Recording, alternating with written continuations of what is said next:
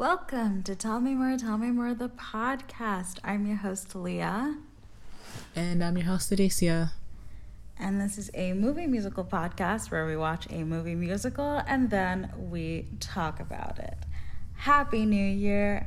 Happy 2022. I hope it's been good so far. I don't know. It's been like 10 days. Yeah. So you may be wondering where we were all of December.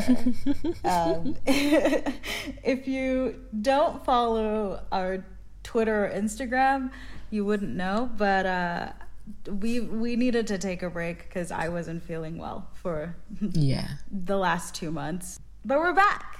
Hello. With January. That's right. J A N E W Ueri. And we're starting with, you know, oh, well, okay, to explain what that is. Um, it's just the month where we like explore new musicals, essentially musicals that came out in 2021. And we're starting with Encanto. So strap in. Do you have, I mean, having a history with this is kind of hard because it just came out. Yeah, I mean, I will say any history we have is based on just being saturated by TikToks about it before even like seeing the movie. Like I knew that it was coming up. I was like, "Oh, Disney movie."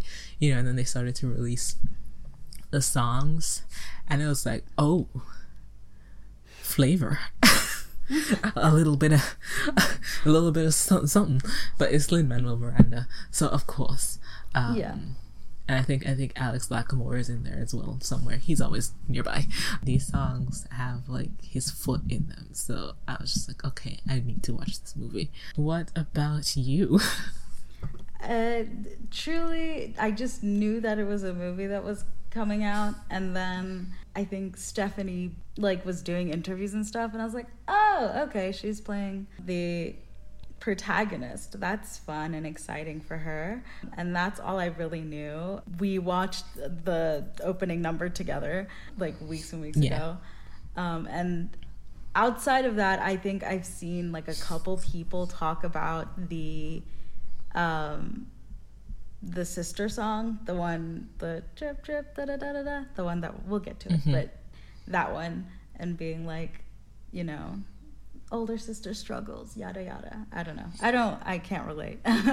I'm the youngest, but like, um, yeah, that's kind of all I was seeing um, in terms of the whole movie, really. But I was still excited to see it because yeah, Lin Manuel Miranda. I figured that it would be, you know, at least decent. Also, people are obsessed with we don't talk about Bruno, so even yeah. though I hadn't heard it at the time, I knew that much. I was like, okay, people really like that song. People think it's like the best Disney song ever written. Okay, cool, cool, cool, cool. I think I think it's like the whole movie mm. it's just like a, just a little bit different the songs so i think everyone's just like oh yes we can get into this um and it's so it's it's very nice and upbeat for like the year that we've had even though it's dealing yeah. with like some serious topics. Just like to have like the brightness and the colors and all of these things just yeah. it makes you feel good mostly.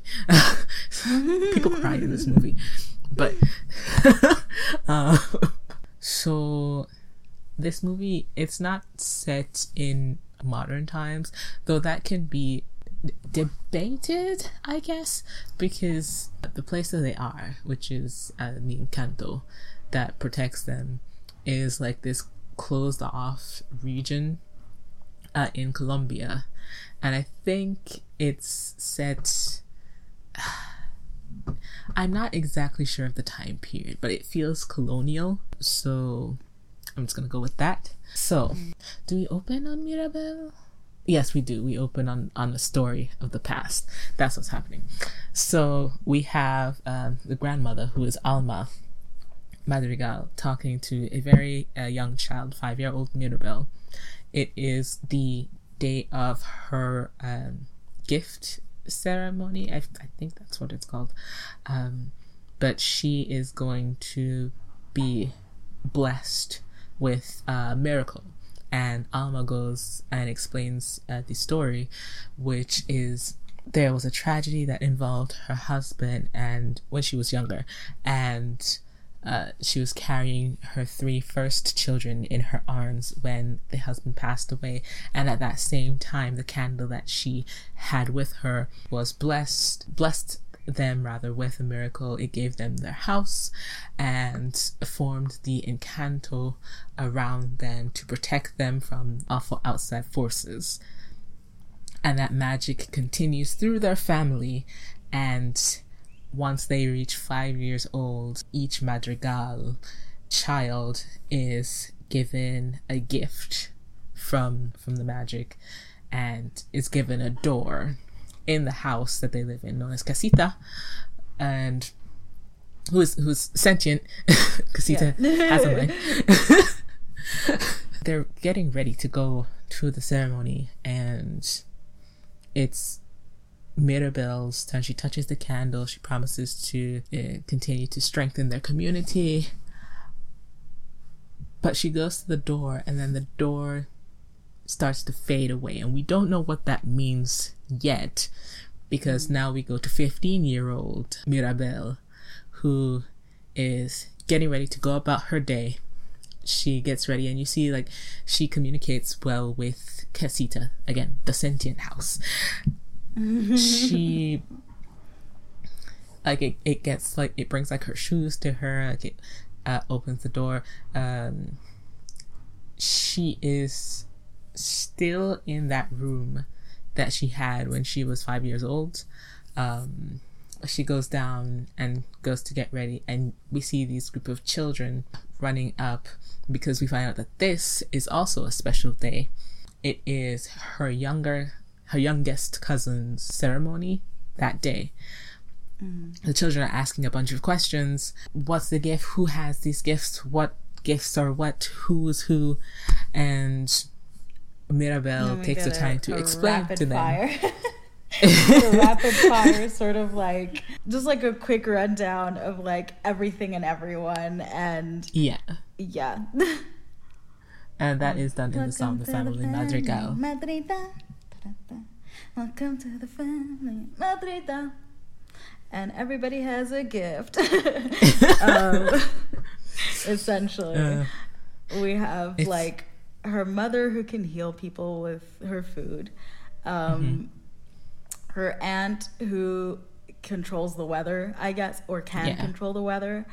Um, we don't talk about Bruno yet, and who is her uncle. who is her um, uncle.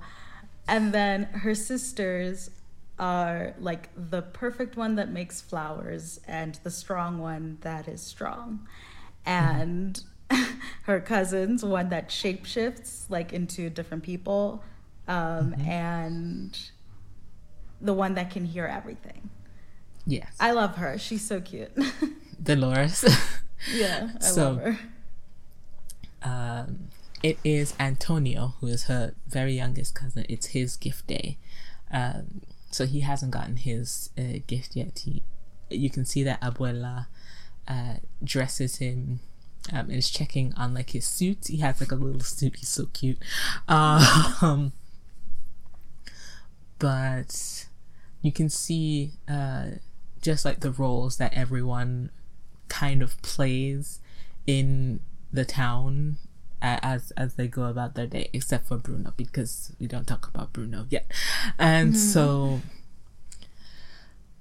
at the end of the song, the kids are asking like, "Wait, you told us all of these people. What's your gift?" And uh, Mirabel's kind of avoiding it until she gets back to the house, and Dolores it pipes up and informs them that Mirabel didn't get a gift. So like again, she's so adorable. But like, but like throughout the whole time, because like Mirabel's like really like. Haha, ignoring that question. Welcome to the family. so she continues to sing and she's like, anyways, gotta go. Um, and then like one of the kids is like, but what is your gift? And like the Dolores just like she speaks so softly and that I think that's part of like the charm for me. She's just like, oh, she didn't get one. And then we just move on. um, but one of my favorite lines is uh, when Mirabel is just like reassuring the kids like i'm just as special as the rest of my family. And then you see the family doing all of these fantastic things in the house and one little girl is just like uh, maybe your gift is being in denial. It's like jesus. Ruthless. Uh, but uh, everyone is preparing the house for Antonio's gift ceremony. That's what they're all doing. Isabela is making all the flowers. Pepa is uh, panicking. I think part because she wants to make sure that this day is perfect. I think there's a lot of pressure that she's feeling on behalf of Antonio because of how Mirabel's gift ceremony went. And so there's like, we have to make sure that everything goes right today because everything is like Antonio is literally the make or break. Like he is the deciding factor as to whether or not the gift is finished for the Mirabels. Like it, I like I was finding it hard to like reconcile that Mirabel is like the second youngest in because like what? Because like the the old like Antonio's older brother looks younger. Camilo. He, yeah. They're the same age. I think Camilo is maybe like a couple months older. So I okay. think he had his ceremony beforehand, but they're both 15. Right. Um, okay. Because I was like, really? Like, did, did we skip? What's happening? So yeah. Okay. That makes sense. Yeah, it's it's literally Isabela is 22, um, Dolores is 21, uh, Luisa is 19, and then Camilo and Mirabella 15, and then Antonio mm. is 5. I learned this. I was very, very like I need to understand because I was trying to figure out why is it so important that like Isabela is getting. There's a there's a side. Um, so Mariano is someone who's introduced in the Family Madrigal song briefly. He is um, smitten with Isabela, and we can see that there's like some plot for him to like be with her, date her, potentially marry her. Um, but that's mm-hmm. later at the moment now, we get to see a bit of how Mirabel interacts with the rest of her family. Um, Luisa is constantly busy, um, and so kind of just shifts around.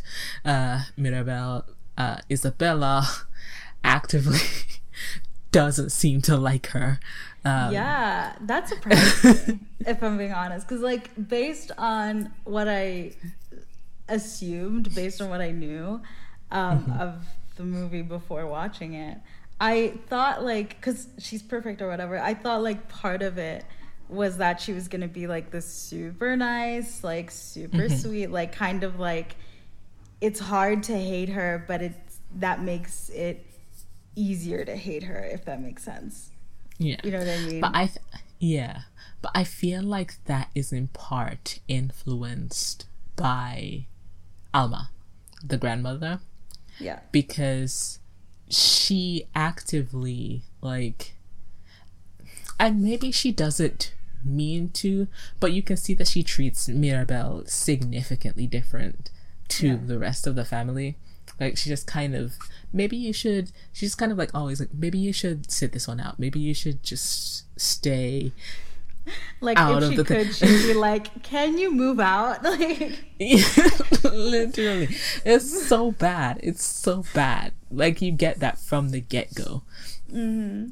Mirabel isn't really paid that much attention to, even when she's trying to help. Um, her grandmother doesn't really like. She made like little um petal things outside of the doors as part of the celebration and she actually burnt one. Her grandmother doesn't want her helping. She wants her to stay out of the way. So she goes to her room um, because Pepa, Pepa is the um, mother of Antonio, is looking, can't find Antonio. Um, and again, we can kind of see how Alma interacts with her, which is just like, Pepa, you have a cloud. It's like, mm-hmm. because you can see that she's, it's raining on her and she's stressed out because she can't find her son. But Mirabel finds him almost immediately, knowing that he's hiding under the nursery bed. Apparently, she and Antonio have been sharing that room because it's the nursery. And I'm just like, so I guess she was probably fine with it, but I mean, like, was she fine, fine with it, or was she just like, yeah, sure, Antonio can share my room. Mm. He's just a baby. Like, what, what ten year old child can knowingly yeah. consent to just rooming with a baby for the next five years? Like, anyway, um, so Antonio is nervous because again, it comes down to him. Like, if he does not get a gift at the ceremony, then it's clear that there's something wrong with the magic. Like, and Mirabel's just like, well, then if you don't, then you just stay in here with me. Like, we're good roommates, right? Just trying to cheer him up. And she gives him a gift of a little stuffed tiger, I guess, knowing his uh, love for animals yeah. already. And that helps give him the courage to go out when Casita informs them of the time uh, that it's time to start the ceremony soon. So everyone is coming uh, to the house. It's like a, huge event, the gift ceremony everyone wants to see. Um, they haven't had a gift ceremony, I guess, in like 10 years since Mirabel. So mm. everyone's coming, and we have like in the background Colombia Encanto oh Colombia mi encanto, which encanto itself, like the word, is like so layered because it means like enchantment or spell, but it also means like like uh, enchanted by as in love. So mm. I'm just like, I I see I see what you're doing, um, but everyone's coming. We see like Casita is alive and like playing with people. Uh, how the rest of the family supports, and Mirabel is just kind of like trying to stay out of the way until it is, um, Antonio's time to go up the stairs to go to where his potential door is waiting. Mm. And he's just standing there nervous. Casita is trying to urge him forward. He won't move until Mirabel comes out. Like he calls her to come with him, and she's just like, mm. "No, I can't. I can't." I need to be out of the way, bud. we know I'm on thin ice already here. but he's like, "I need you." So she goes. She holds his hand, and they both walk up the stairs to the door. Um, Alma does the blessing uh, that she does before, and he goes and touches the door, and it does not disintegrate. It lights up. It forms into a shape, and then a bird lands on his arm, and he can understand. And all of these animals come flooding in at his beck and call, and then they go into the room, and it's like a whole jungle party room, like trees and giant slides and waterfalls and just like it's huge. And I think that's the first time.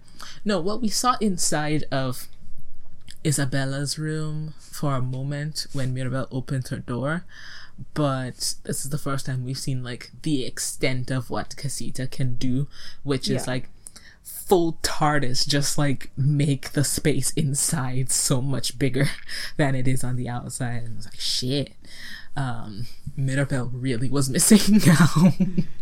Because her room is tiny in comparison to literally anyone else's room that we see. Yeah, but I mean, I guess it's just it's meant to be a transient room. You're meant to have mm. a different room, and she just never got that. So, and then she had to share.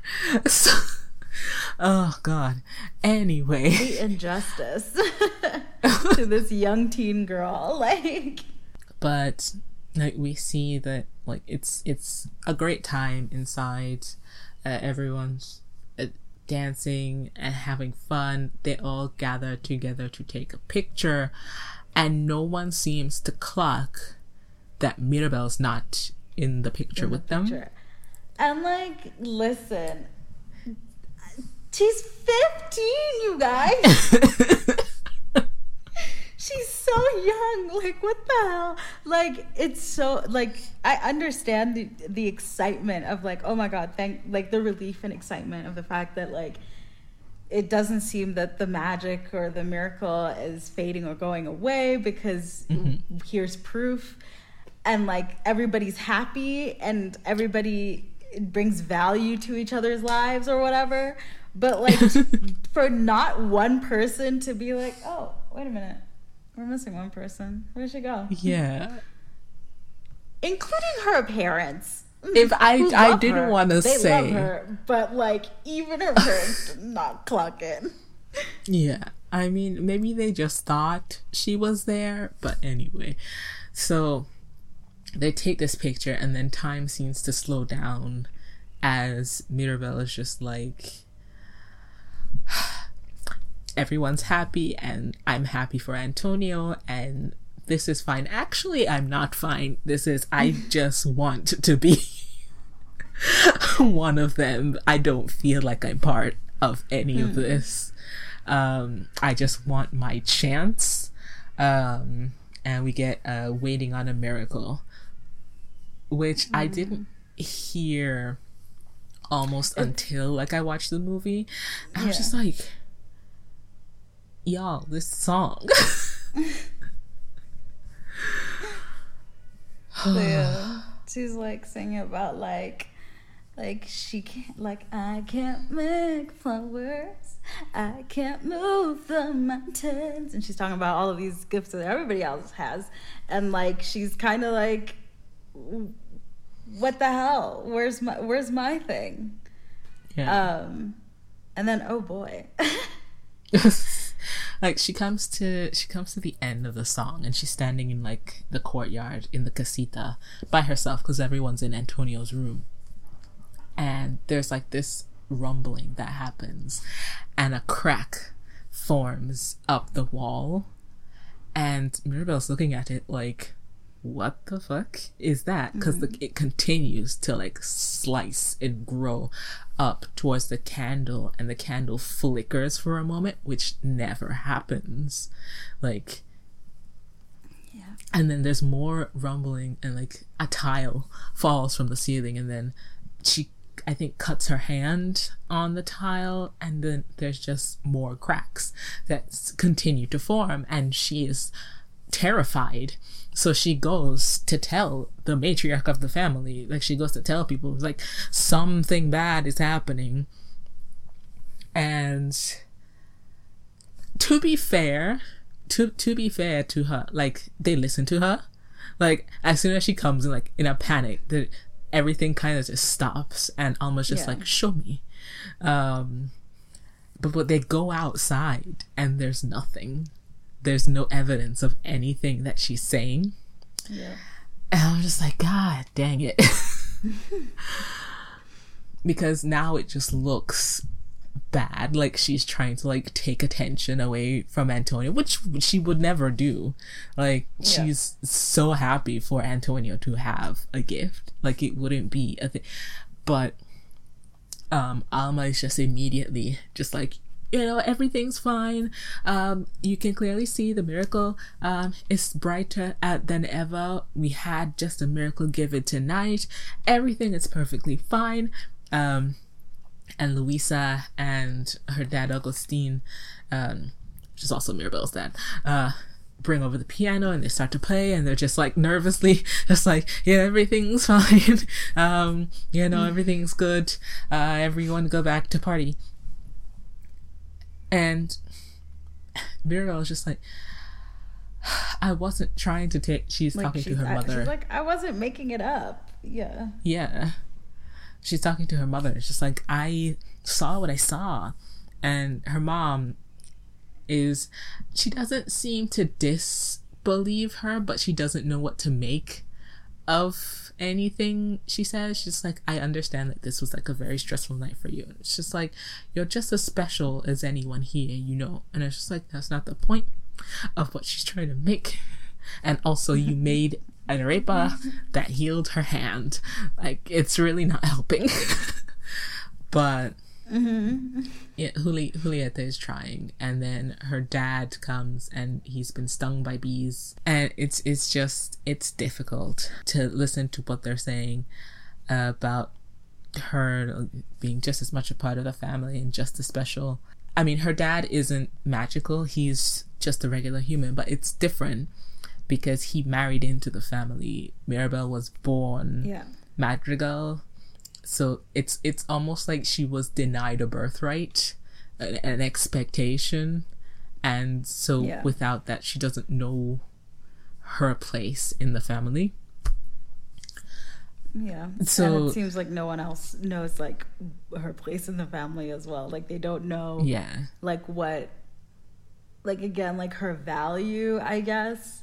yeah. Mirabel is determined that there is something wrong, and she's like,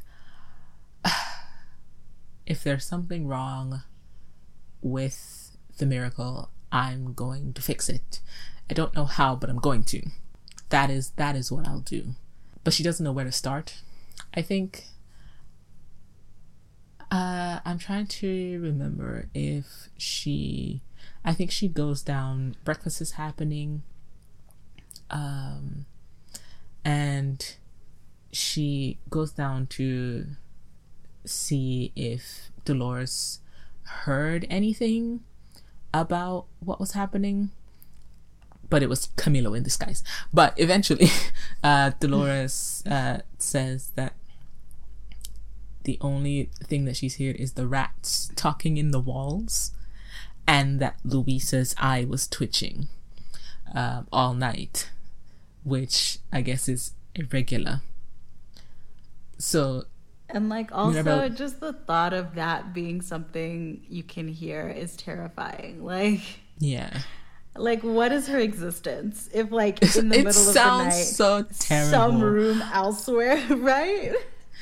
in like in the middle of the night elsewhere in the house in the house that has like rooms that are the size of like small islands you can hear someone twitching oh my god I don't know. I feel I feel I thought like her room maybe she heard it when she wasn't in her room. But I feel like her room would be soundproof. Like her room would be the place where she could get peace. hopefully It has to be because there's no record. She can hear everything. Everything. Like I noticed um there were some like slow down pieces on TikTok that I saw. Like when everyone was applauding in the crowd, she was like tapping two fingers aga- against each other rather than full clapping. god like little things like that. I'm just like, wow. um, that is oh, my girl dolores i'm sorry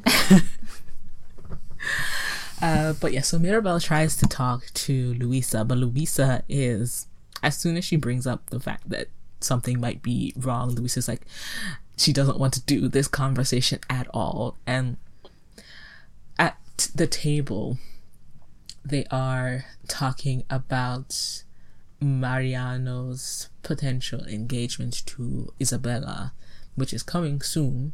Yes, it's happening later that day. And so Mirabel's trying to talk to Luisa, but her grandmother is interposing because she doesn't want Mirabel being disruptive, I guess. So by the time Mirabel uh, gets a chance to part from the table, Luisa's already gone.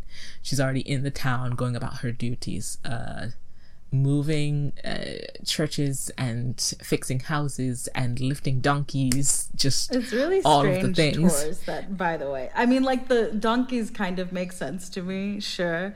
But like some of the other things I'm like, why would you need these things moved? I mean, in the beginning, she like moved the whole bridge. I was like, wow.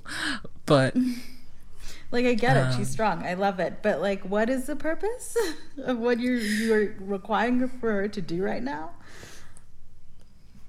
I don't know. But as she's collecting the donkeys, uh, Mirabel catches up to her. And it's like, Luisa, I know you know something. Um, Dolores said your eye was twitching. I can see your eye twitching. what do you know about the magic?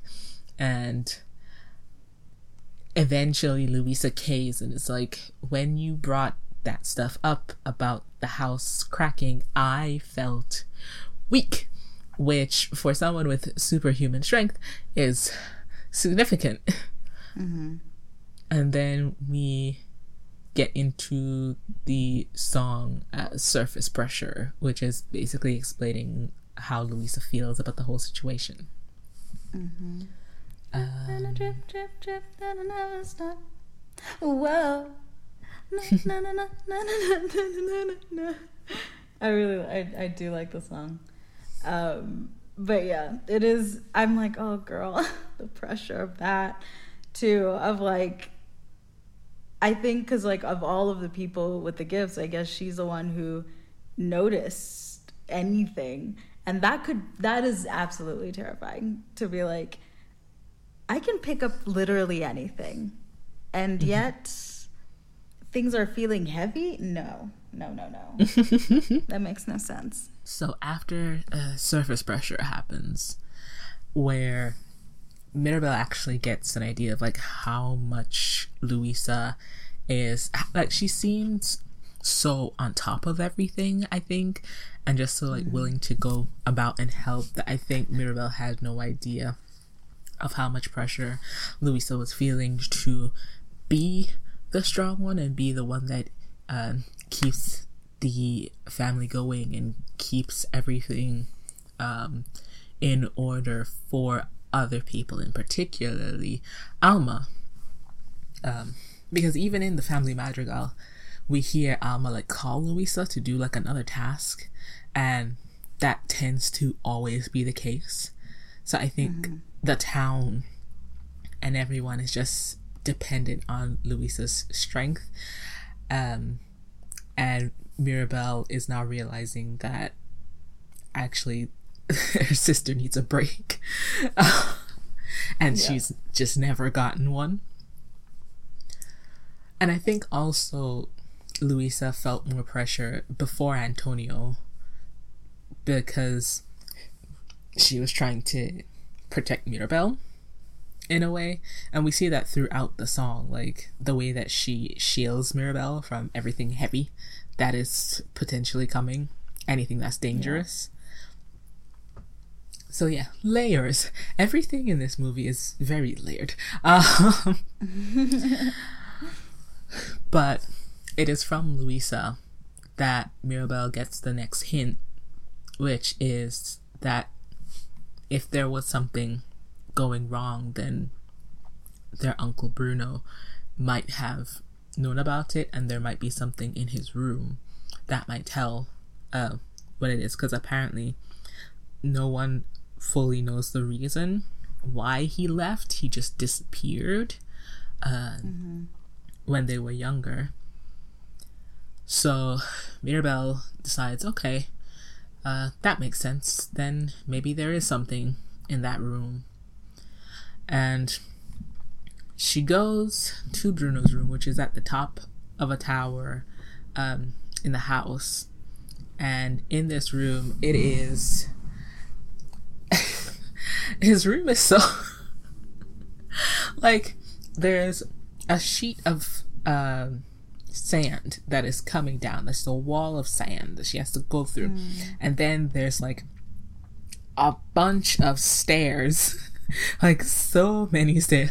She starts to sing the song uh, Family Madrigal as she goes up the stairs. I'm like, that's so precious. Ah, ah, Family Madrigal. There's so many stairs in this house.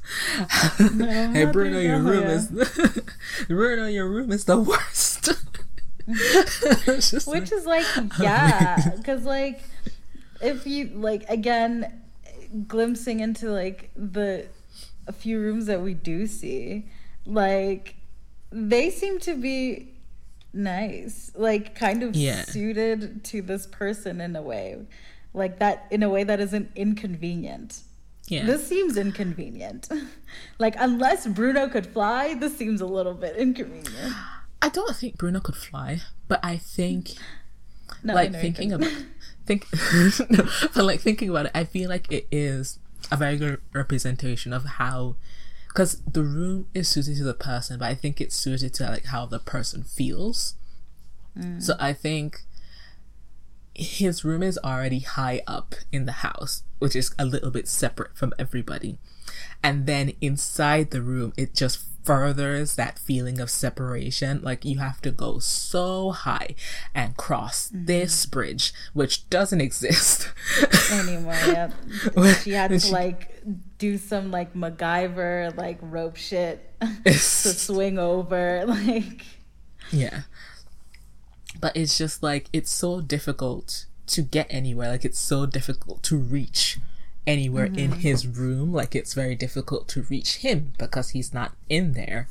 Um, even Casita couldn't follow them into that room, which makes no sense to me because are the rooms like a liminal space in which like Casita has power and has not power? Mm. Like is is the room generated from within them? because what do you mean? I mean, no, I understand. It, it it does seem because the rooms are in casita that casita yeah. would be able to still be present in the rooms but it does seem like there's a separation beyond the door maybe it's into like a different portal maybe it's the fact that bruno himself is not in the room i don't maybe. know um, or like yeah the, probably the it's probably a bruno thing then like a there's something hinky type of thing. Yeah. But uh, Mirabel managed to MacGyver her way across the non existent bridge um, into, again, this sand cave where there doesn't seem to be anything, but she manages to spot what's like a glowing green piece of glass. Um, and so, but it's like all of her actions have like started to cause the room to collapse in on itself. So she's like struggling to gather all these pieces of this glass because she sees one that has her in it. And she's mm-hmm. like, oh, this is something to do with me. Shit, I need to know. So she gathers up all the pieces and is like shoving them into her bag as the room is falling apart and she manages to get out um, in a burst of sand just as uh, the the room begins to collapse.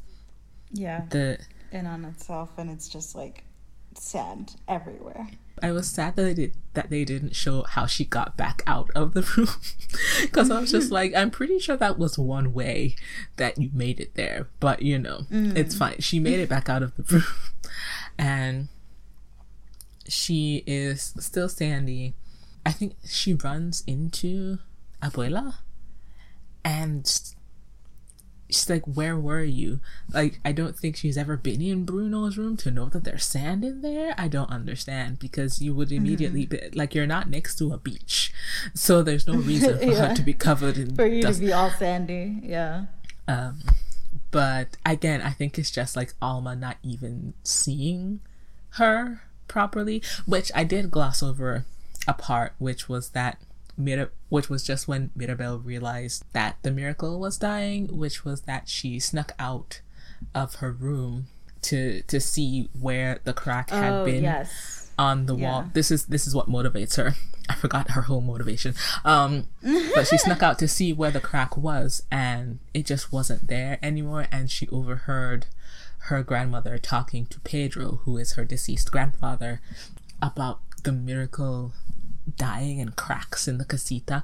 So clearly, she knows that something is up, or she believed what Mirabel said, but didn't mm. want to hmm. show it to everyone at the time, not even her own family. So, I don't know. I mean, I think, I think, um, ever since Mirabel didn't get a gift, Mm-hmm. I think that she's been on edge, obviously. Like we can see yeah. by the way that she treats Mirabel, but like at the same time, after Mirabel like made this whole thing about like there's cracks and things are going like something bad's happening and like the candle was in danger. So, it, so I think at that point she figured okay there's there must be more to this like Mirabel not having a gift thing like something must be wrong like even if we seem to get to jump over this hurdle with Antonio, like we still like something must still be hinky because like yeah. why would Mirabel just run into a room being like, "You guys, Yeah. The house is falling apart. Like Exactly. you know. Uh, she gets into I think her bedroom. Mirabel does, and she she dumps the the pieces of glass onto the table, and she starts trying to assemble them uh, to see what it's about.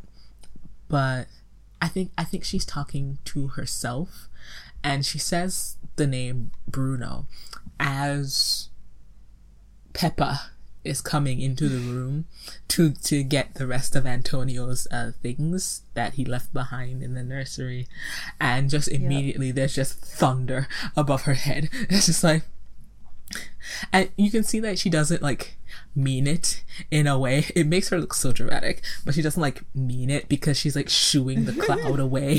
like she's just like everything, like clear skies, and you can see like, I mean, Pepa's fifty and I think her having this power of controlling the weather, no one wants rain. No one wants that kind of stuff unless it's to make like crops grow or whatever. But I think she would have since young been struggling to like contain any negative emotion um because it just makes an instant rain cloud above her head like as soon as Yep. she feels anything um that is not happiness so Mirabel says Bruno as Pepa comes in, and Pepa's just like, "Oh no, sorry, sorry, I'm not trying to." Um, but then Mirabel's like, "Actually, about Bru," before she can get the Bruno out, it's just the cloud comes back, and Yep. um, Pepa's just like, "We don't talk about Bruno." Um, Felix comes in. I don't know if he was just like outside the door listening, but he's like, "It was a disaster."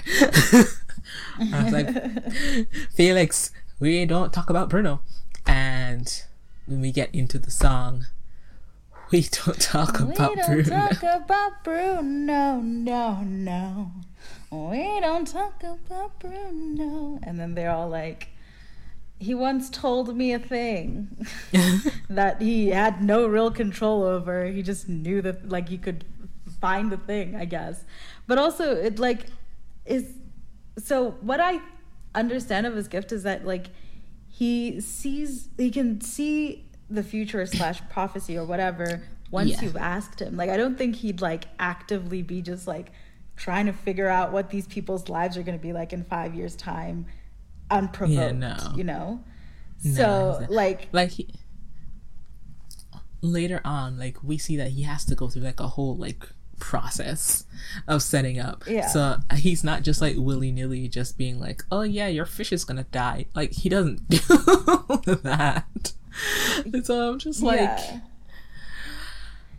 so like but like they all paint this out to be like he's evil because he told us a bad thing that would happen and it's like you must have asked him like not even that like you said evil. there's so much effort like Yeah, but there's not so even much effort involved evil. in seeing that like he's the cause of it. And I'm just like, yeah all of these things, like most of them, not not all of them, are but most of them, yeah they sound preventable.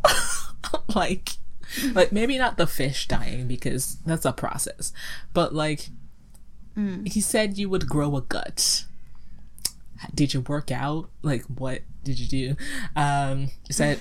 He said I would lose all my hair, and I was like, "That sounds like genetics, but I'm so sorry. he didn't make that happen." yeah Like So, I feel yeah, like he like, probably took a look at your song of them dad and like- was like, "Oh my god." Yeah, I mean it's still a good song, but also when I heard, it, I was like, "This is very different to what I imagined it to." Like this is like, how I don't cooler than I imagined it to be. Like I expected it to be good. Like I expected it to be good, and I expected to like it because like mm-hmm. everyone else did, and you know, I mean, all the cards were stacked up for me to like it regardless. But it it's just like so much more like like vibey. I don't know. I don't know what what the adjective would be here, but like it's just cooler than I thought it would be. Did you see him? Also, though? Dolores has like a bit where she's like, she's I- doing her little bit. the, I love it. The worst the worst thing about Encanto is I know most of these songs. Like I know most of them in my head. Like I don't know Surface Pressure that well, but like Dolores's whole like the rap bit, I know this whole song. We don't talk about Bruno. I know the Family Magical like back to front. it's uh it's a bad. Um because they're it's it's bad that all of these songs are this catchy. But did you see him?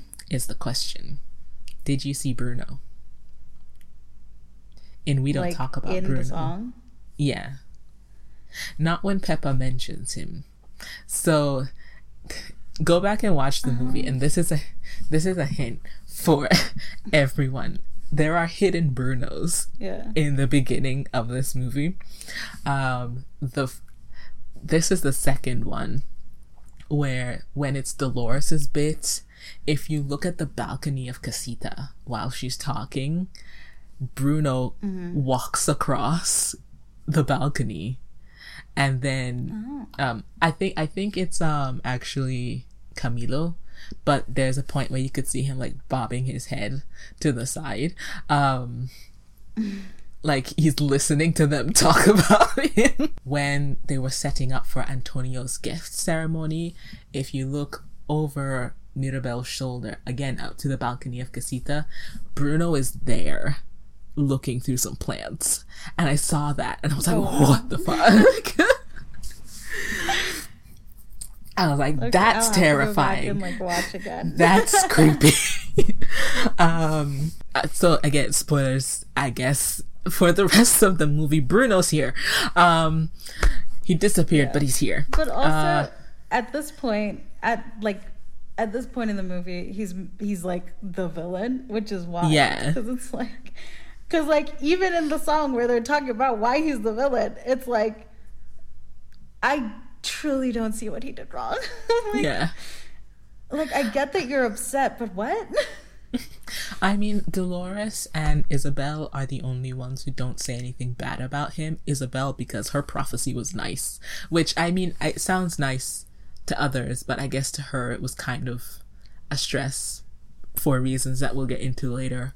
And then Dolores, Yeah. during her rap bit, she literally just said, I can always hear him sort of muttering and mumbling, and I associate him with the sound of falling sand, which could mean his room, but could also mean this little thing that he does that we'll get into. And he's just like, no one understood his prophecies. Like, do you understand? And I was ruminating on it a little bit, and I was like, Dolores must have had a terrible childhood because she was around 10 or 11 when Bruno left. and so for the next 10 years, she had to hear him scritch scratching around the walls of the house and she couldn't bring it up to anybody. just just going around just going around the house just like because if she tried to bring it up to her mother like mama Bru- no no can't talk about No. bruno to her and then like she tried to she can't tell like her little brother and like I think Alma was probably pissed off at him for leaving, so I don't think Dolores I mean she's a child. So I guess she just like dealt with it. yeah. which is which is again Yeah. more trauma for her. Um For her, yeah. but at the end of the song um we can see that mariano because this is the this is the evening that mariano is going to propose to isabel it's a whole dinner party um the guzmans his family are coming like they're doing like this whole little slow march through the town and everything so mirabel is putting the pieces of like the the broken prophecy together. And she sees that it's her standing in front of a broken casita. And it's like oh great. This is what i need. Um what does it mean? Because she doesn't have the prophecy maker to tell her So Yep. her dad comes in at the end and is like, "Girly, what are you doing?" And she's just it just explodes out of her, just like, uh, "I found a prophecy in Bruno's room, and it has me in it, and Casino is gonna fall apart, and I think it's all my fault, and I think the magic's dying." it's just like, And, And it's her- like, oh boy. Because Dolores is around, girl. Like, come on. Now. yeah. So her dad, like to his benefit, is just like, we can't do this. We can't do this right now. So he's just like packing the prophecy away in his pockets. Like, you didn't see mm. any of this. You did not go into Bruno's room. You did not get this prophecy. Nothing, nothing happens. No one needs to know. And Dolores is across the mm-hmm. balcony and is just like, oh, I know. And she walks away. And Mary was just like, she's gonna tell everybody. Because apparently Dolores is a gossip. So, I mean, it is I rather. mean, that's It is rather terrifying news. To be fair, like, so they they go down to dinner and uh, they're like the Guzmans are making small talk. Um, everything's going perfect, and then you cut to Mirabel, who's like scooping salad into her plate, staring across the table at Dolores, who looks terrified, so scared. Just like Dolores, don't you dare! And like, as soon as like, Mirabel, I cannot take my eyes off homegirl. and then like someone passes like uh something across that like obscures her vision for like all of two seconds and like the moment we see Dolores again, she's like whispering, Whispering into her to Camilo. and it's like, oh, And like Oh, Camilo, no. on hearing that, he just transforms into Mirabel, Bruno, and then his face is just like a co- discombobulated. It's like, oh, oh, oh. um, and his dad is like, Camilo, fix your face. Which apparently, I guess this is like a thing that happens sometimes if he doesn't like know what to do with his face. It just ends up messed up, which is so weird to think about. Like, you have to think about like at some how do you how do you know what your base is when you can shapeshift Yeah. apparently it gives him like an identity crisis but how do you like you have to remember what your base form is to go back to all the time like how do you do that when you're developing yeah, Uh. that's true. but yeah, like if you get into Maybe these they powers constantly like showed him like pictures of himself or something. Like, remember this one's you. Maybe. I don't know. I kind of wish they had gotten into like the others um the like the cousins' powers and how they feel about them. Um yeah. but I guess there wasn't I mean there was there weren't that many songs in this movie. I feel like I could have fitted in somewhere. But it's fine. Um Mirabel is now helpless to stop this because Camilo then goes and tells um, his dad what Dolores told him, uh, something something about Bruno and Mirabel, and a prophecy, and Felix just spits the water everywhere. There's no hiding that. It's just like, is something wrong? It's like, no, nothing's wrong, of course, and it's just out of it's out of control now. Now Augustine knows that Felix knows. Um, so it's just there's no stopping it because Felix then tells Pepa, which then generates a rain cloud, and The Pepa's trying is trying her best. It's just like, oh no, there's something terrible happening. I can't, I can't. In She's the like middle trying of best. this, also, like Mirabel is trying to like speed up the process Yeah, because she's like, it's about it. Like the powder keg is about to explode, so she's like, uh, "Okay, you really like her, right? Okay, propose." And he's like, "Okay, I was gonna sing," and she's like, "No, no, no, no. The tradition is we sing after. Like, propose right now." and to his credit, like Mariano is trying to go with it, um, but then Mirabel Yep. notices like these little um, Antonio's. I don't know what they're called, um, but one of Antonio's animal creatures picking the pocket of her dad and taking the pieces of the prophecy out, and they're like assembling it together. And I'm just like. What are y'all doing? So she's crawling around under the table, trying to trying to get the pieces of the prophecy, and the storm is brewing above, and like everything is like going out of out of order, and then um, Mariano uh, is trying to propose in this rainstorm, and God, the pieces of the thing get assembled together. There's chaos at the table. Um, surprise. Uh, Louisa, Luisa, I forgot about Luisa.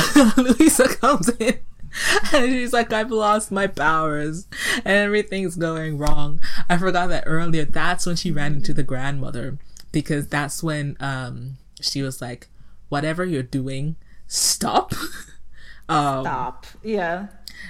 And but now Luisa is like she's trying to lift the pot and she's just like sobbing because she can't lift anything. Everything's too heavy. She's trying to bring the piano in and it's like too heavy for her to lift and she's just really upset mm. and it's just all chaos and then the the um prophecy is assembled and it slides down the table to Alma and to seize it Oh, uh, uh, also somewhere during this, Mariano ends up punched by one of um Isabela's flowers. Uh, like the bud just mm-hmm. shoots up and yeah. bops him in the nose real hard. it's just chaos. Chaos. and Mirabel is at the end of the table, like she's on top of the table, reaching to try and stop it getting to Alma, but it's too late. Yeah. And then I think she like runs and gathers it up. Um, or no, the little wombat creatures take it. I don't remember, but I it a lot happens. Um, mm, I mean, yeah, a lot happens in the span of like one minute. How did she? Oh, the creatures like they took the piece of the.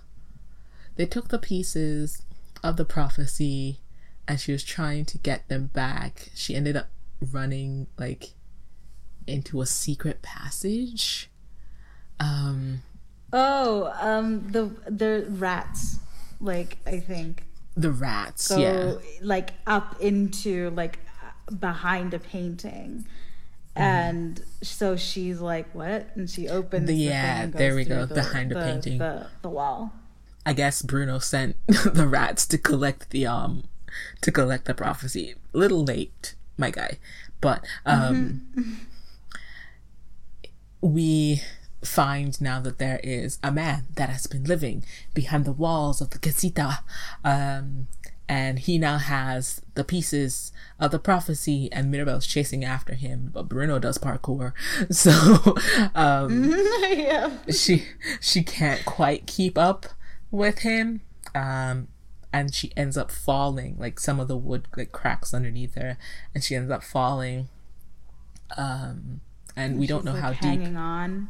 Yeah, how yeah. deep down it goes. She's like hanging on, and uh, Bruno comes back to like help her, but then he falls over, and then yeah. um, they're like hanging on, and then he like the their grip loosens or whatever, and he like lands on the ground, and it's just like two centimeters, and he just it is just like because there was like a mist smoke thing that was like obscuring the depth of that hole. Yeah, realizing that it's not that deep, they help each other get back up onto the platform, the wooden platform, and Bruno's just like, bye. And then tries to leave. Yeah. and she's like wait. And she's like wait. No no no no no. Um you're bruno uh you need to tell me about what this is. she's like, I, I don't do prophecies anymore. Like this is, mm-hmm. and he's doing all of these little like superstitious thing. He's like throwing salt over his shoulder and knocking on wood at every turn. Um, mm-hmm. I guess trying to ward off like the bad vibes that he, I guess, believes comes from him. Um, mm-hmm. but it's clear that he hasn't like been around people and it's so sad it's so sad because mirabel ends up following mm-hmm. him to his his room in in the behind of the house um where he like watches rat telenovelas um it's literally he, it's literally just like these little like placards that he's painted i assume with mm-hmm. like little holes where the faces of the human pictures are. And mm-hmm. it's he's just like this is a telenovela, this is a game show, this is another thing. And it's like, oh, buddy. and we see like where he's like set up he has like this little table and it's actually oh, peeking through table. yeah it's like peeking through into where the, the dining table is and he's like painted his own little plate on the he's like painted a plate onto like his own makeshift table with his name on it uh, because that's where he sits. And he's just like i still love my family. Um i didn't want to leave. And we find out that the reason that Bruno left to begin with was to do with Mirabel. It was because of that prophecy. Because when Alma, his mother, asked him, like, what does it mean that she doesn't get a prophecy? Like, what does this mean? Um, he looked into the future and that's what he saw. And he knew that, like, I guess it was 10 years ago, so he was 40. So at this point, he knows his family, he knows what his mother's like, and mm. it's he knows it's gonna be bad for Mirabel if he comes out and tells Alma, like, the house is gonna fall apart, like, he doesn't know which way it's to go. Because with the prophecy depending on how you look at it the house is either healed or it's broken but it all comes down the fate of it comes down to mirabel which is a lot of pressure on a 15 year old but imagine it if it had been a 5 year old so he left and he shattered the prophecy and he's just like i don't want it's safer for Mirabel if I don't tell anyone what I saw. But he kn- knew, I guess, that there was no way around not telling his mother what he saw. Like he couldn't just be like, "Oh, I didn't see anything." So he decided to live in the walls. Oh my god. Yeah. So Bruno's just like, I'm sorry I couldn't see more to tell you more, but that's all I know. And Mirabel's like, yeah. And then she's like, wait, no, see more. Actually, we're gonna do this again. it's like, it's like have another prophecy. You're gonna tell me what this is about. And she's like, oh, God, I don't like you broke my sand room. Like I can't even use that. And Antonio comes because the rats have told him everything. So they decide to use his room um to do the to do the spell, to do the the, the foreseeing. And initially Bruno just sees what he saw the last time. He sees like the house breaking or being reformed. He doesn't know. It comes down to Mirabel, but Mirabel spots something different, which is a yellow butterfly, which she then guides Bruno towards looking at. And he's like, I can see it, but it's out of order. I don't know what it is, but you're embracing someone. And Mirabel's just like, Who? Who is it? And it's Isabela. And it's like, what? it comes down to her hugging Isabela. That's what she's like. She's like, excuse me? Out of all of the things? Out of all of the people? And Bruno's just like so delighted. It's just like, oh, so the candle will burn brighter if you hug your sister. That's not so bad. And Mirabel's face is just like so unamused. It's like every time I can't win. Like they're never happy. Mirabel decides like if this is what is necessary, then this is what she'll do. They exit out of the painting, and Bruno is just like, kid, like you got this. The fate of the house again. Good luck, it comes goodbye. And then knock on wood, knock on wood, knock on wood. yeah but mirabel also like tells i don't know if he like thinks that it's true but mirabel says that she plans to bring him home once she fixes casita and once the miracle is fixed which again it would be nice because Yeah. now that the cat's kind of out of the bag he doesn't really have to hide anymore to be honest but i guess it's just like he's gotten so used to like not being around he doesn't know what to do so yeah. Mirabel goes to um, Isabela's room which is coated with flowers, flowers everywhere, mostly roses of um, the pink, uh, purple, and red variety, mm. and some white. Isabela is like on this like bed swing where she I feel like when we looked in her room initially, that's not what it looked like, but you know what? Never mind. Um, but she's on this bed swing and she's just like, You ruined everything. After I told you specifically to not ruin things, you just had to come in, you ruined my engagement. Everyone's stressed looking for you. Mariano's nose is crushed. like all of these things are your fault you should apologize to me. And she's like, apologize? but she's here on a mission. So she starts to apologize, but it goes wrong because she's just like, You're so entitled.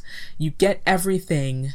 Like, God, you're the worst. And um, Isabela's not having it, um, especially after she calls her spoiled. And she starts to drag Mirabel out by vines uh, out of the room. But it comes out while they're arguing that Mirabel, no, Isabela actually didn't want to be engaged to Mariano um, mm. and that she felt like burdened to be perfect uh, all the time. So she had yeah. a pressure. Because, like, like Mirabel sort of like sort of not implies but like says like you know what do you have to fucking complain about like everything just is for you essentially. Yeah. And you're perfect and all of that. And she's like well i had to be. Like that's how everyone saw me. And so i had to like fucking keep up that facade that facade. Like it's not something that i necessarily want to do, but I have to be perfect. Like that's my job. Um, which is another like pressure that I guess we didn't know about, like from getting her powers, I guess. But like that like this extra pressure that she has which is like it's a weird pressure to have because it's like they don't really require anything of her she just needs to be flawless i think, I think she might not have felt that initially in the beginning, but I think similar to Luisa, um, she just felt the need like to not have things go wrong, and yeah. like she could see that Alma was worried, so she made it her duty to be like, okay, I'm going to be the perfect one. Nothing is going mm. to go mm. wrong with me and anything I do the way that it did with mirabel and you know Alma. Uh, grandmother is going to think that everything is fine, and I will do my part. And then she makes a cactus. yeah, she makes a cactus out of straps, and she's like, "Wait, I can make other things." Like it, I don't understand how it like never like dawned on her because she makes like vines and roses and all of these things, but a cactus. but it it's starts like, to be it's like asymmet- it's asymmetrical and like it's prickly and it's like, oh, hang on, it's I like, can do more than roses. It's it's actually really pretty, um, and so she's now like, what else can I make? Like, can I just make anything? And we get the song, What Else Can I Do? What else can I do? Meanwhile, Meanwhile, the whole time Mirabel's like, "Let's hug, yeah, awesome, yeah, bring it in, bring it in, let's hug." like, like that's uh, like trying to be like, let's speed up this process, please. Um, but again, but it's it's interesting because she's like uh, Isabel is like having this whole like awakening of like, oh my god, I have more powers than I thought. This is amazing. Mm-hmm. And she is a mess. but again, it's like discovering part of her sister that she didn't know because she just thought that Isabel's life was always perfect and not seeing mm-hmm. that she was actually like I guess she made it seem so effortless. The yeah. amount of effort that she was putting in to be perfect, like all of the practicing that she probably was doing, Um, Yeah, I mean, she does show the like statues Yeah. of her perfect poses that she Yeah. like practices all day or whatever, and it's like Jesus Christ, that's that's tough. Oh, but yeah, it- the sisters begin to bond, um, and Isabela's powers just explode out of the house. There's like puffs of um, f- flowers of different colors and all of these things, and they just completely coat her dress. Um, and her hair as well. And they spiral upside. And the thing is, her power spreads beyond the house and it goes all the way down the street in the Encanto. Um, and it catches um, notice. It catches Alma's notice and the rest of the town because again, Mariana gets punched in the nose again. It's so sad for him. yeah. Um, but Alma's looking at this like, what is happening? What is going on? She's out of this control. is atypical. Yes. um, and she sees from a distance, she sees the form of Mirabel and Isabela on top of the roof. She's like, no. The sisters embrace, and then the candle grows brighter, and the cracks recede a little bit, and they fall down um, into like this bunch of like flowers that I guess Isabela conjured um, in the courtyard of Casita and everyone's coming out just being like what is going on? What's happening? What is mm-hmm. all this? And alma is just like mirabel whatever you're doing you need to stop this immediately. Luisa's weak. She's so sad now. And sh- you've got isabela out of control. Look at her. Look at what you've done. You're completely disrupting this family. And as Mirabel's like, just like on, wait a minute. Like when we hugged, the candle like was burning like brighter for a moment, and Alma's not hearing any of that. No. She's and I think she's like I Bruno's prophecy um it's like I I can't remember what she said about the prophecy specifically, but it's like there are ways to fix this and I think Alma says something like Bruno didn't care about this family. It's like, oh, because um, Mirabel's like, I will never be good enough for you. None of us Yeah. will. Because she realizes no matter what she does, she's always going to get the blame, which is what Bruno was trying to prevent by leaving. But it's still happening anyway. Yeah. And when she brings up Bruno, Alma's like, Bruno didn't care about this family. And she's like, Bruno loves this family.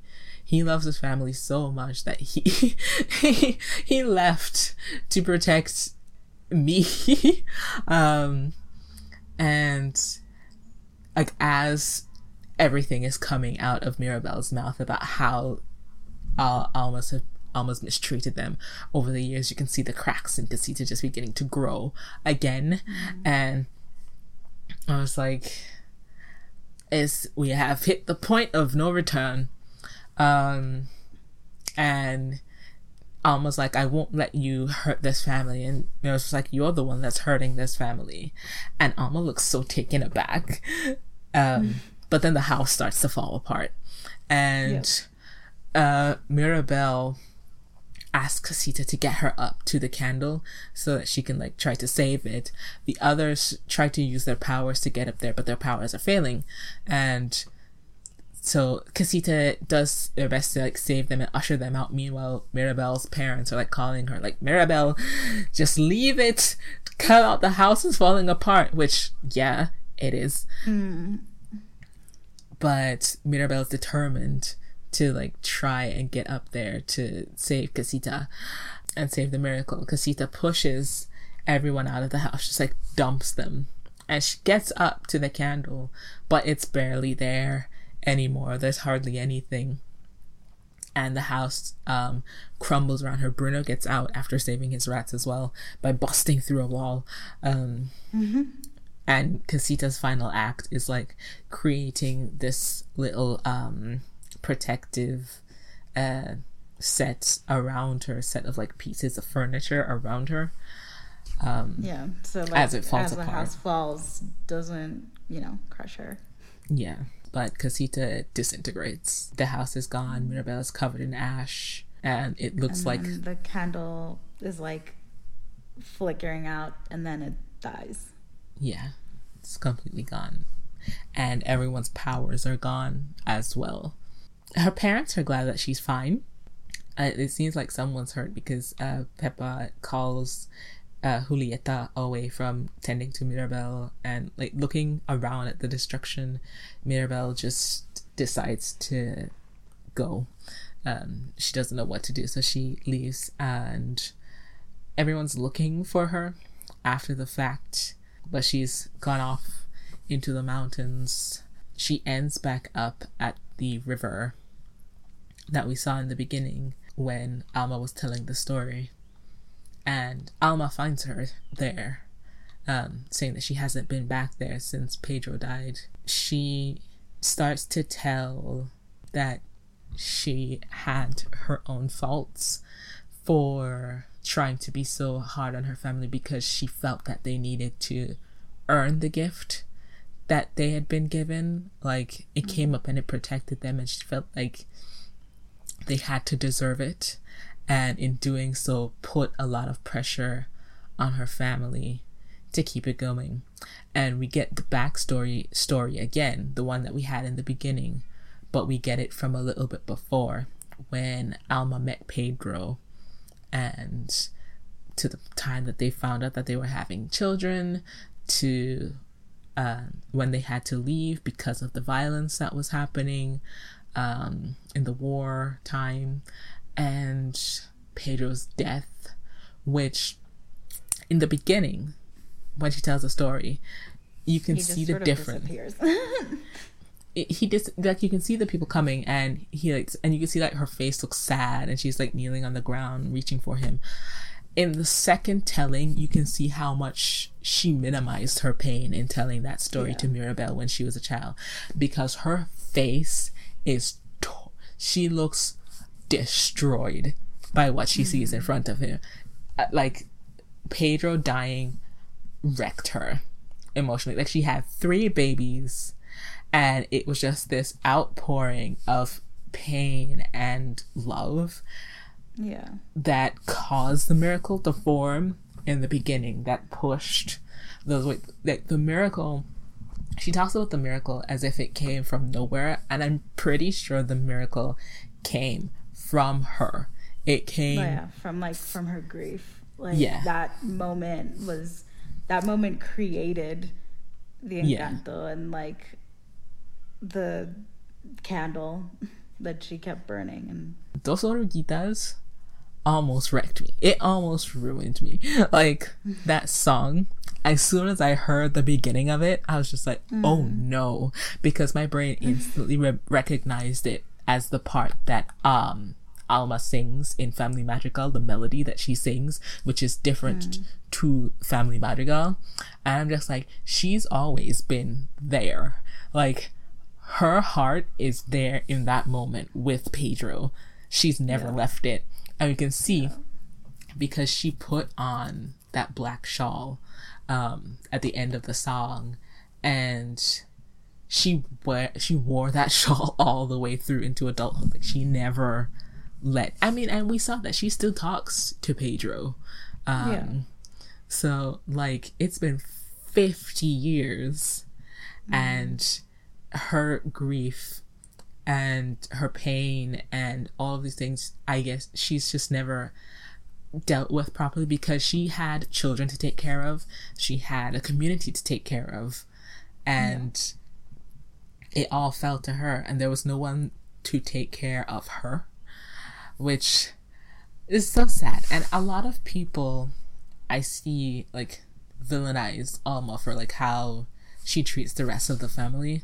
And I'm just like, she's an antagonist, but she's not a villain. Um, yeah. She is a source of difficulty for the rest of the family, but it's it's it's hard to like immediately villainize her just because she's she's done bad things. Like yes, she's she's the like the source of generational trauma, but she carries her own trauma.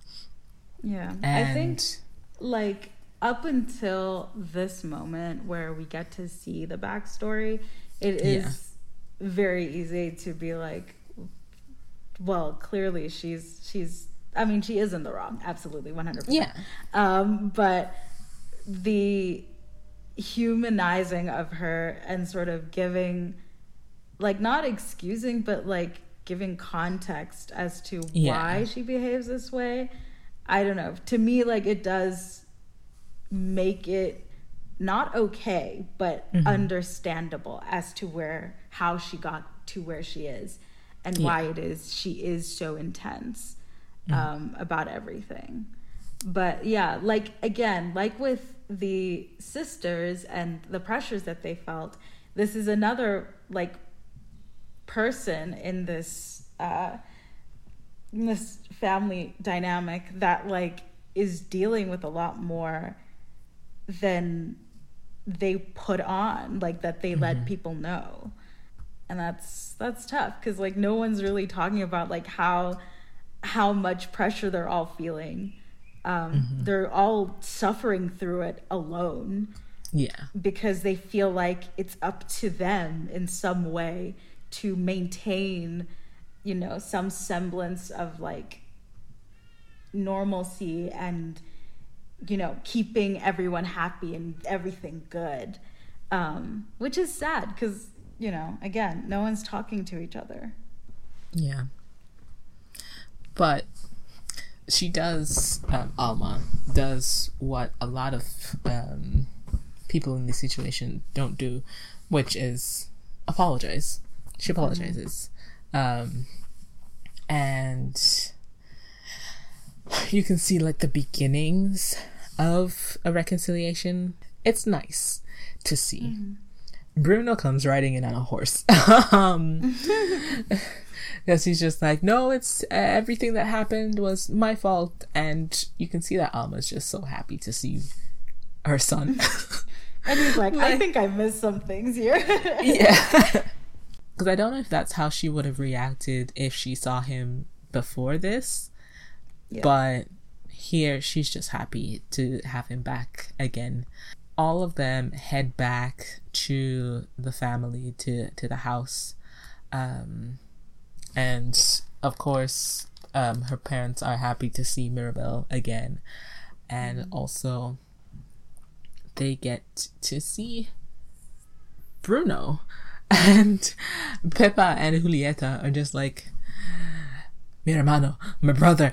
Um, and they go and they hug him. And they're just like so happy to see him. Everyone's just happy to see each other. I mean like they just had like a really traumatic event happen to them. So yep.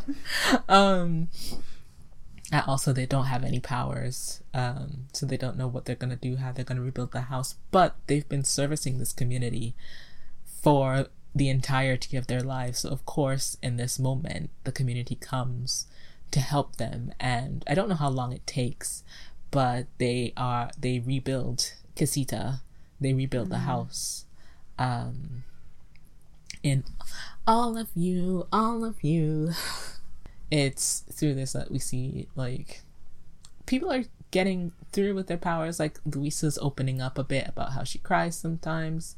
Mariano mariano's like i have so much love inside me. I don't know what to do. And mirabel's just like uh have you met my cousin dolores? And dolores is just like thank you. Goodbye. Uh and you can see that they're gonna start something uh, potentially even though mariano's just like let's get married. And dolores is like hold up buddy. Uh, it's like we'll see about that.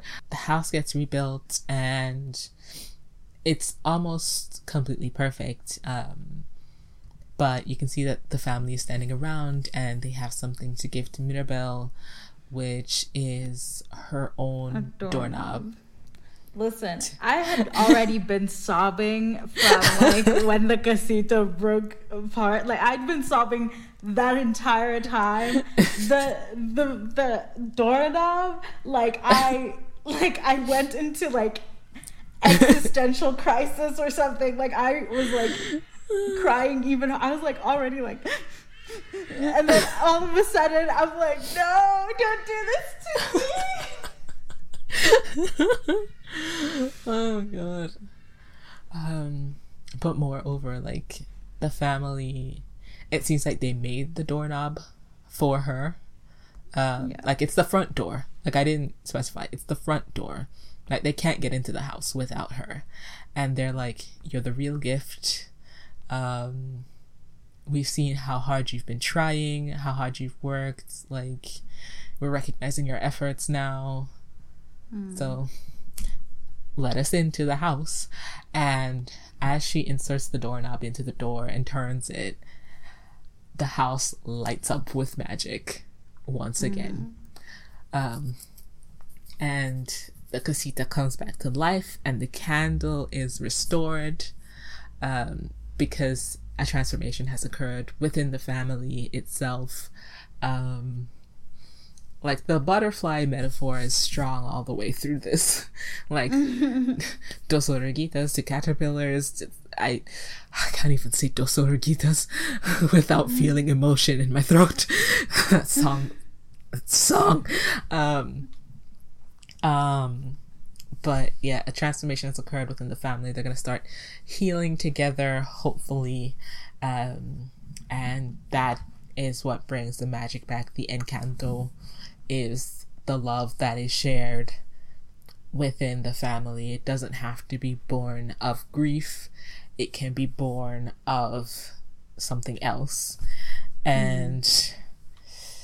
they end up taking um, a new family picture um, and Mirabel that and Bruno are in it this time. Well, it's, a, yes, it's, a mess. Yeah, it's a mess, too. but it's a it's a happy mess. Um, yeah, and I, the prophecy came twice. Came true twice. Like the yeah. she was instrumental in the wreckage of it and like participating in the argument she had with Alma, and then was also very, very much a part of why, like, it being rebuilt.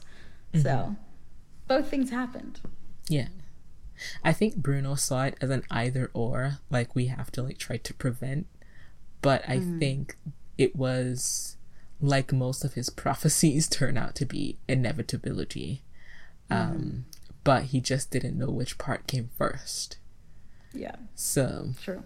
Yeah, and then that's the movie, and tears, tears, tears, happy, happy. happy. so. I guess now we'll get into our ratings. Um, our standard rhetoric. We start with music and choreography. Um, the animated choreography, I so I've seen like clips of the videos where they have based it on actual choreography, some bits of it. Um, mm very good. Uh, but there's not that much like the choreo. we don't talk about Bruno bit, right? Yeah, That's we don't talk about yeah. And also like when Mirabel does her like little kick at the end of Family Madrigal on the bridge. Um mm. God, the animation so pretty on her skirt. Uh anyway. Uh, but there's not that much choreography in the movie. So, music, almost everything is a bop. so it's really hard to be like like as soon as I heard Family Madrigal the first time, I was like, I'm going to fall in love with this movie. I got so obsessed. That I was just like, I need to watch this movie. if this is, I don't know how many times I listened to that first song when it was like the only thing that was completely out. And then Surface Pressure was great. I was a little confused about how like empty surface pressure sounded, but I grew to love it. And then what else can I do? A hurricane of jacarandas. Like stop. My god, stop. Everything is great. But it's just everything is so fun and so full of life. And it's just like I mentioned this at the beginning, but it's kind of like what you needed. And I think that's why so many people latched onto it so well. Because right now it's just like so bright and Oh my god. Um but yeah, no, Lin Lin really did well with this. So for music, I'm gonna I'm gonna I haven't given anything high ratings in a in a while, but I'm gonna give the music 4.5 4.5 butterflies. Honestly. That is that is a very fair uh rating cuz like yeah, like you said, like songs the songs are really great. Um I'm probably gonna rewatch Encanto sometime soon again. Mm-hmm. Um, I you know really I really like them. Uh, I like the little choreography they did, and we don't talk about Bruno. Um, and yeah, I can't I can't really think of a song where I was like, Ugh, let's skip it or anything like that, you know. no. Um, uh, you know, also it's Lin. Like I'm not super surprised that I I like the music and like yeah. whatever you know you want to think about him being in literal like involved in so many musicals in the last yeah. like two years is whatever. Um, but it it never seems or feels like he's phoning it in, and definitely not in this um, in this musical. like mm-hmm. he absolutely was in his bag. Um, and yeah, I think 4.5 is yeah, 4.5 butterflies. I I I, I second that. I said I would give it more if there were more songs. that, that's my only complaint. There's like there's not enough songs for me, and that's because mm. it's a Disney. It's a Disney, and it, they don't have that many songs typically. But I'm just like I wanted more songs. yeah. my yeah. God. Um.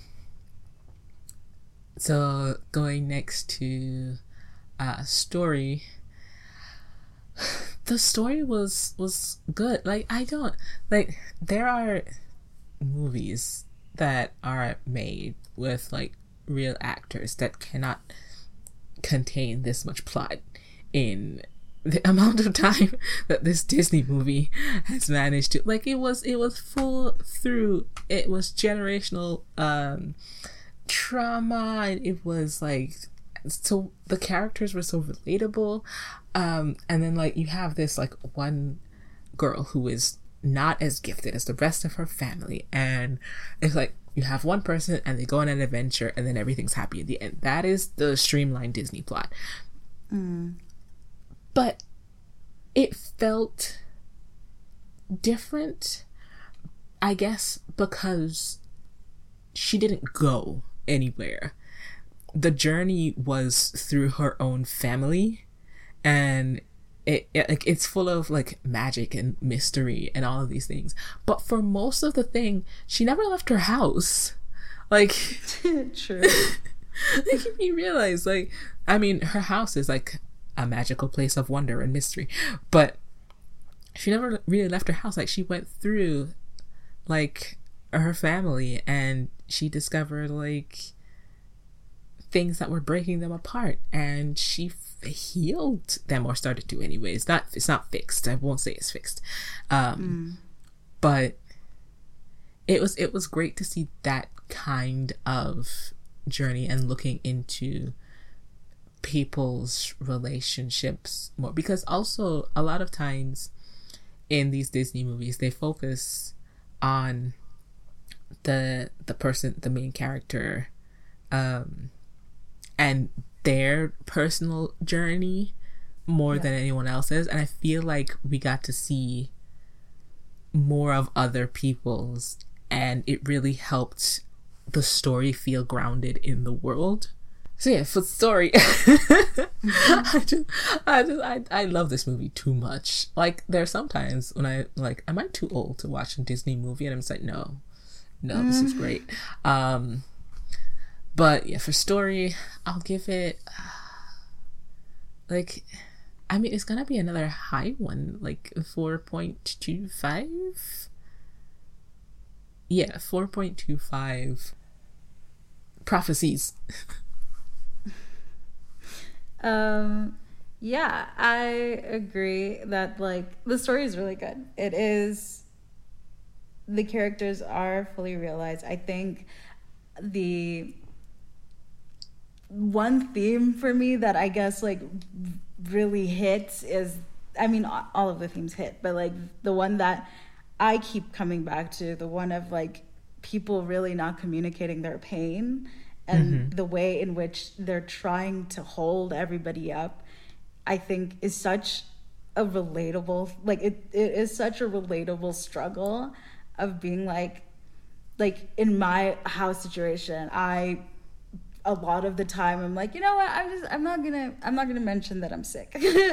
like mm-hmm. everybody's doing fine, right? Let me let me just suffer a little bit. But also like this protagonist who seemingly is less gifted or whatever than everyone else is like and like seeing how unvalued she feels and how, how unvalued people seem to like make her feel unknowingly mm-hmm. um and i think like a lot of what the uh sort of people not talking about how much pressure they're under probably started started with her uh, gift ceremony where they're like oh shit okay now i gotta be on my game. Mm-hmm. um and that's kind of like sad but it was an incredibly emotional incredibly like well presented story. Yeah. Um i was in it all the way through.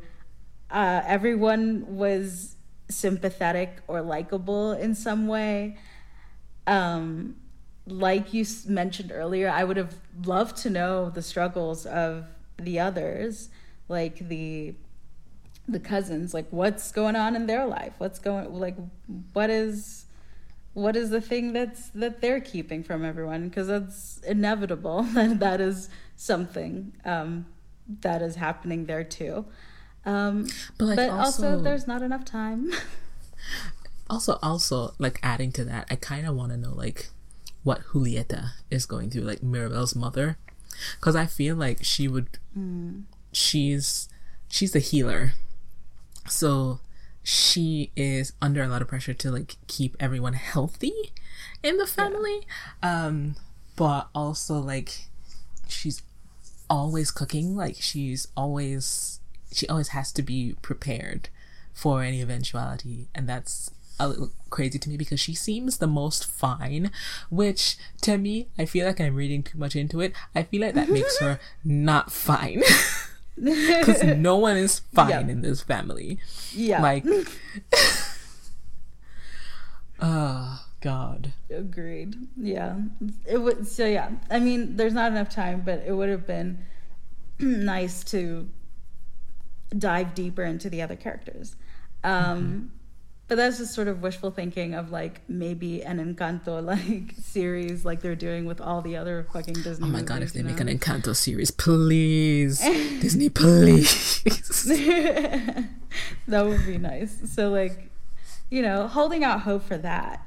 Um, given all of that I said, I think I'm gonna give it four prophecies. See, now you just got me thinking about an Encanto animated series. Like they've made it for other shows. That's they've made it for other movies. They did like it, they're doing it for Princess and the Frog. They're doing it for Moana. They're doing it for. They've done it for Tangled. There's yeah. Please, oh my god. What?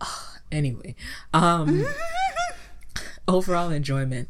Uh, I I mean there's no mistaking how much I enjoyed this movie. Like I enjoyed the crap out of this movie. If not I was like I think as because I'm from the Caribbean, everything felt a little familiar in a way as well. Mm-hmm. Like just the look of the place and like the colors and like the look of the buildings. We um where I grew up it's not like Spanish inhabited. We were colonized by the British. But I've been to places that have like like neighbors of us that have buildings like that. So everything is just like grounded in my mind a little bit and a lot of what they wear, well, not so much um uh Isabela, but it's very traditional wear mm-hmm. that I've seen on actual people, similar things. So I think for me, it was just so fun to see a Caribbean ish story. Um, even though they're Colombian, I'm not taking anyway anything anything away from Colombians. It's yours, um, and mm. it's for mm. the Latinos. But I feel kinship to it, mm. um, and it helped me feel more attached to the story. Um,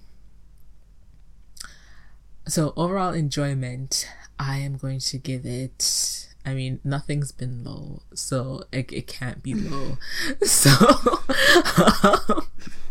uh, I'll give it. Imagine you give it 4.5 for music, 4.25 for story, and then you give it like a three for enjoyment. it's like two. I enjoy it. I don't know. Um, no, I'm I'm gonna give it uh four point two five for enjoyment. Uh, four point two five candles, miracle candles. Sweet. I enjoyed it. Obvi. Um, I think anytime a movie can make me cry, you can assume I was emotionally invested. um, like anytime that I've ever said that I've cried, I've I think I've probably had a fairly high rating of that movie. Um, so this is not any different.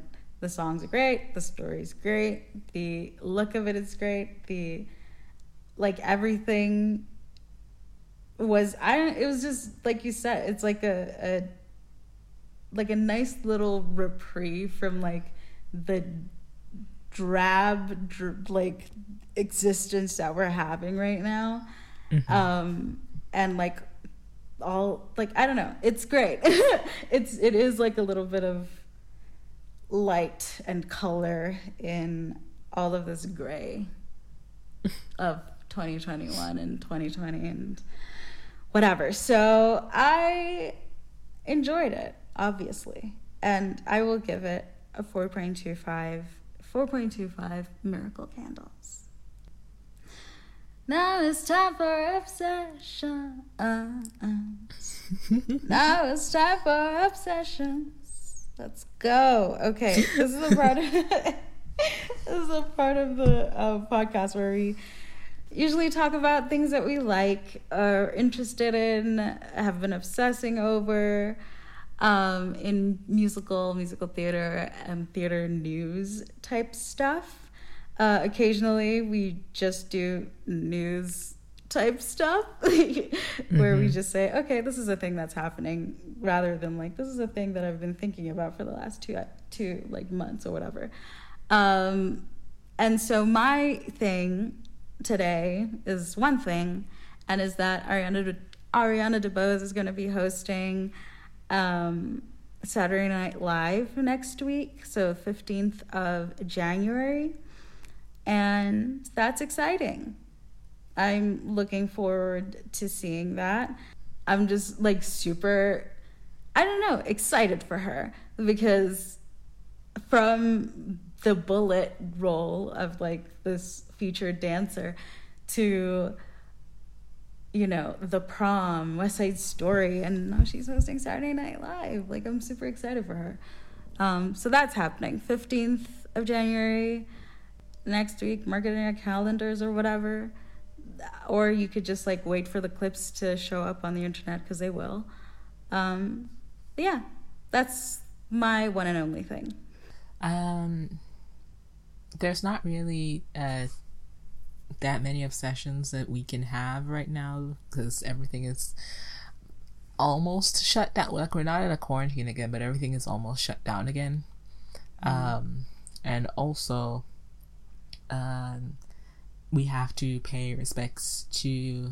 So Betty White passed away, um, like I don't know, seventeen days before her hundredth birthday. 100th birthday, yeah. Um, so that's sad. We'll just we'll just say she's a hundred. It's fine.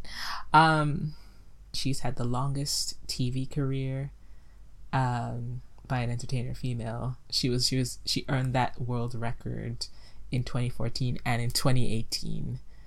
So she's done a lot, and also she was uh, advocating against racial injustice in 1954 by hosting her black tap dancer friend on her variety show, even though people campaigned against her to take him off of it. Um, and also, she supports LGBTQ rights. So I'm gonna put respect on Betty White's name, um, because she she deserves it. Sidney Poitier uh, recently passed away as well. So Sidney, um, I've seen him more. Um, well, not more, but I I remember him more um, because I saw him. I think like one of the earliest things I saw him in was in a Raisin in the Sun. Um, I think we watched it uh, when I was in theater in high school. Uh, something, and I don't know. He he was Bahamian as well. So again, the Caribbean just coming. Um, and he managed to do so much and further um, like black people on film farewell to both of you you will be greatly missed Thank you for listening. You can follow us in social media if you want to know like when things are happening or things are not happening. Um, mostly, I post that kind of thing on Twitter, which is TMM TM at TMM TMM podcast. Um, but occasionally I do on Instagram. But if but Instagram is mostly for like what's coming up as well, um, in case that is more what you're interested in. In which case, it is also at TMM TMM podcast. We have a Tumblr, tell me more, tell me more podcast.tumblr.com. We have a Patreon um, patreon.com forward slash uh, TMM, TMM podcast. You can email us at tell me more, tell me more podcast at gmail.com. We have a playlist or playlists of songs that we like from each movie that will be updated. I say that every time. Um, that is Tommy Me Tommy Moore, no, TMM, TMM podcast on Spotify, and it is the profile and not the podcast itself. You will find a playlist for every year that this podcast has existed. So so long as like the songs are available on Spotify, they and we like them, they will be on the playlists. Catch you next week or next time with the next movie. um so until then uh, for Tell Me More, Tell Me More, the podcast, I have been your host, Leah. And I've been your host, Alicia. And we'll see you next time. Bye. Goodbye. Hi, it's Leah again. With an epilogue this time. Usually I make this sort of announcement as the prologue to the episode. However, I'm shaking things up, which is in keeping with the announcement itself. We are shifting our upload day from Mondays to Wednesdays so that it fits better with our schedules and hopefully it will still fit with your schedule because you kind of can listen at any time, really. But I'd also like to apologize again for being absent in December. Like I said before, it didn't really feel feasible at the time uh, because of my health. However, you can look forward to more episodes to come. Until then, goodbye for real this time. Bye.